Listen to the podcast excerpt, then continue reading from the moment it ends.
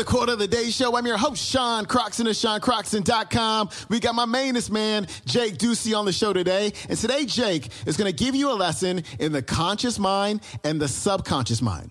And he's going to show you how the programs in your subconscious mind are giving you the results that you've been getting in your life. And he's also going to show you one thing that you can do today to start to reprogram your subconscious mind to take you exactly where you want to go. Here's Jake.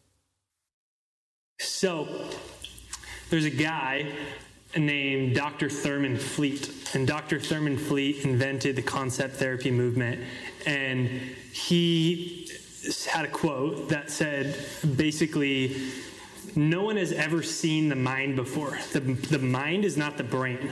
So no one has ever seen the mind before. The mind is essentially activity. That's all the mind is. So he said, in order for us to understand the mind on a deeper level, in order to create transformation, and in order for us to improve our lives, we've got to have some type of a working image of the mind just so we have an image of how to understand it better. Otherwise, it's entirely theory. So, if anyone's familiar with Bob Proctor, he, he uses Dr. Thurman's Fleet stick figure drawing. I thought it'd be cool instead to actual get a real life diagram. Now, I wanted a grapefruit, but the store didn't have any grapefruits because your brain is more or less the size of a grapefruit. So we have two functions of our mind. We have a conscious mind and we have a subconscious mind, right? So Dr. Thurman Fleet created a diagram that was a circle like this. And there was a line straight through the center. Top half, conscious mind. Bottom half, subconscious mind. Conscious, subconscious. So your mind is activity. There's no location where you can find the mind.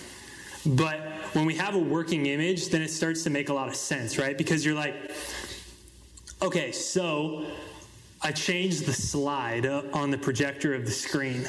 But then what happens is that old slide comes back onto the screen.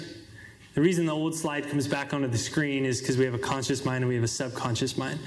So your conscious mind is a part of you that uses reason. It's the analytical side of your mind, right? So your conscious mind is um, here's why it'll work and here's why it won't work. It's thinking in linear time frames. So your conscious mind is responsible for only 5% of your life, roughly. So psychologists have estimated we have 65,000 thoughts in a day. So, approximately 65,000 thoughts in a day, 95% of which are unconscious, coming from the subconscious mind. Meaning, one, we're generally unaware of them. Two, what do those thoughts lead to? Those thoughts lead to feelings that controls our overall habitual emotional state through a day. It leads to generally our actions we do or are not taking, the perception that we have of ourselves and our world. It's all coming down to a conscious and a subconscious mind, right? So, when you say, and you're, and you're writing, out here's my vision. What what function of the mind is that? Anyone? Conscious. conscious mind right? So conscious mind is i'm going to make this decision right now in this moment. It's my free will right? And so the funny thing is, it's a paradox, right? The paradox is we're creatures of free will, but we hardly have any free will at all because we're run by an unconscious mechanism, right? Your unconscious mechanism is the part of you that when let's say remember the first day you drove a car right and like your mom like your mom's talking to you and she's like no press that. And you're like mom shut up. I'm trying to drive and you can't even hear someone suggest an idea while you're driving because you're so in your conscious mind you're trying to figure out how to do it. But then eventually you're not even you're hardly looking at the road. Some people are on their phones they're talking to this person they're looking over there but they still get to where they're going. It's it's no problem they don't have to think in their head and say okay i'm going to press the brake now Okay, let me press the brake. It just happens. It's totally an unconscious mechanism. So that's one example of how your conscious mind is the first part of your personality that develops a new idea. And eventually that becomes a habitual pattern that imprints into the subconscious mind.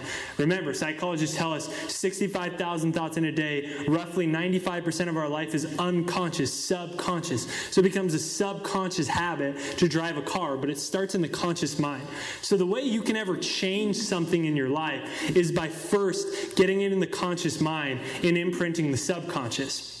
And there's a myriad of examples that we can think of, right? Basic math might be an example of that. At first, it's so hard to understand it. But once your conscious mind makes sense to it, it can become a habit. And I'm sure you can think of a lot of other things in your life where it becomes unconscious. Typing for me would be an unconscious thing. I don't need to look at the keys anymore. But at first, I had to, I was one finger, it was one finger, it was one finger. And over time, it became a habitual pattern.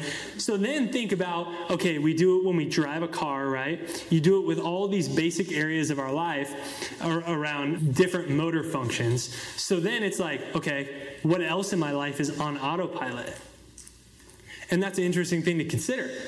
Everything is basically on autopilot right? How we show up at work, how we handle a stressful situation, how we handle a breakup, how we how we handle unexpected financial things. Our habit of how we wake up in the morning is an unconscious mechanism. The food that we eat is an un, all of it is an unconscious mechanism that's perpe- that's perpetuating itself, right? So in an airplane, right?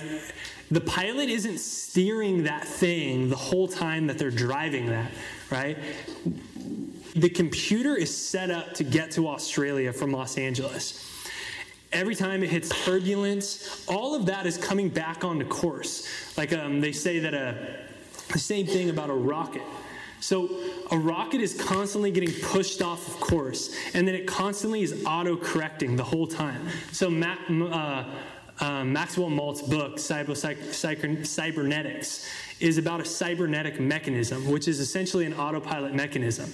So, in the same way that you program your GPS to get to LA, you know, then you turn off the freeway and then it's like, return right on 4th Street here, go back onto 6th Street, get back onto the 101 here. It just is constantly in a place of autocorrect, autocorrect, autocorrect, autocorrect to get to, to where the, the position that you're programmed. So, if you're programmed to be in debt because your family has historically been in debt, that would make sense as to why you're in debt. It's just what has been infiltrated into us. Uh, a lot of psychologists say that even before a child comes out of a womb, it's already starting to digest information. It's already starting to digest the energy and the surroundings that it receives. So, your parents may have argued around love Right? There was a guy in one of my events whose definition of love was pain. And I said, You can have any definition you want, but do you see how that definition that you have of love being pain is going to lead to constant heartache? And we have these things set up for every single area of our life over and over and over and over and over again. So, whatever it is that you're wanting to create more of in your life, the, the, really the only obstacle is our conditioning or our relationship, our unconscious relationship that we have to that thing. So then the question is well, how do you access a subconscious mind? Right? So here's an example. And by the way, most successful people in the world either know this stuff consciously or they're an unconscious competent. They're unconsciously competent about this stuff. And an, un- an, unconscious competent would be the example of a Cam Newton. Cam Newton is a Super Bowl quarterback for the Carolina Panthers, won the MVP one year.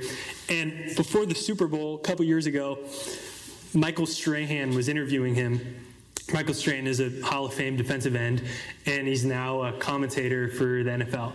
And he was interviewing Cam, and he said, Cam, did you ever imagine that you would be here today in the Super Bowl? I mean, just a couple years ago, you were in junior college. And I'm sure there, it seems like everyone here is from either America or Canada. We know that it's pretty difficult to make it in professional sports, let alone be a superstar coming from a junior college. It's not that common, right? And he had lost his scholarship, was back at a junior college. It looked like he had no chance in the NFL. And here's this guy who's at one point he's kind of faded slightly, but was the face of, of professional football. And Michael said, Did you ever imagine you'd be here today? And he looks at the camera like this, and then he looks over at Michael and he looks back at the camera and he says, I was a millionaire and a Super Bowl quarterback long before I ever was one.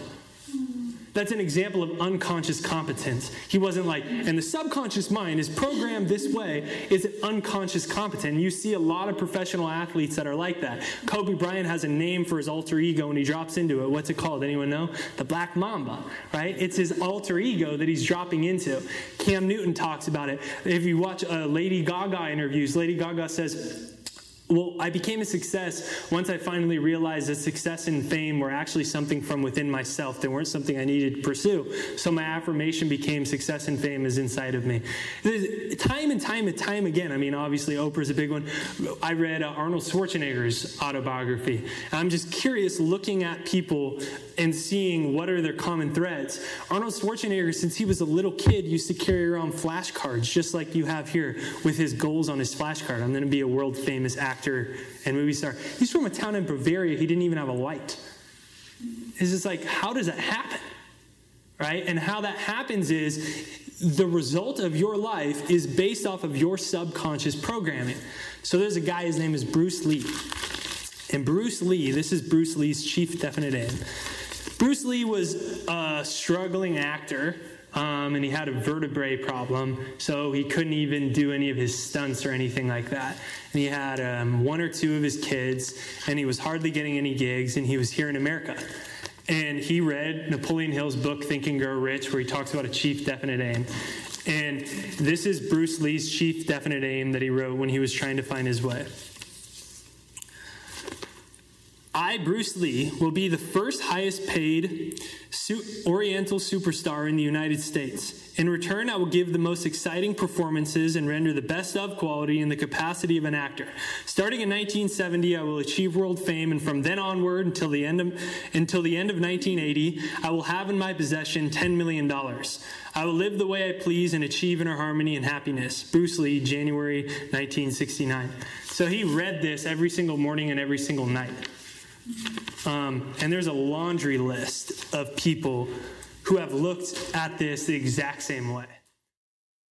All right, friends, that was Jake Ducey. His website is jakeducey.com. Head on over to his website and get his free hypnosis MP3 so you can learn how to tap into your subconscious mind and put brand new programs in there. That's it for me. Please leave a rating and or review for the show on iTunes. I appreciate it. And I will see you tomorrow. Have a great day. I'm out. Peace.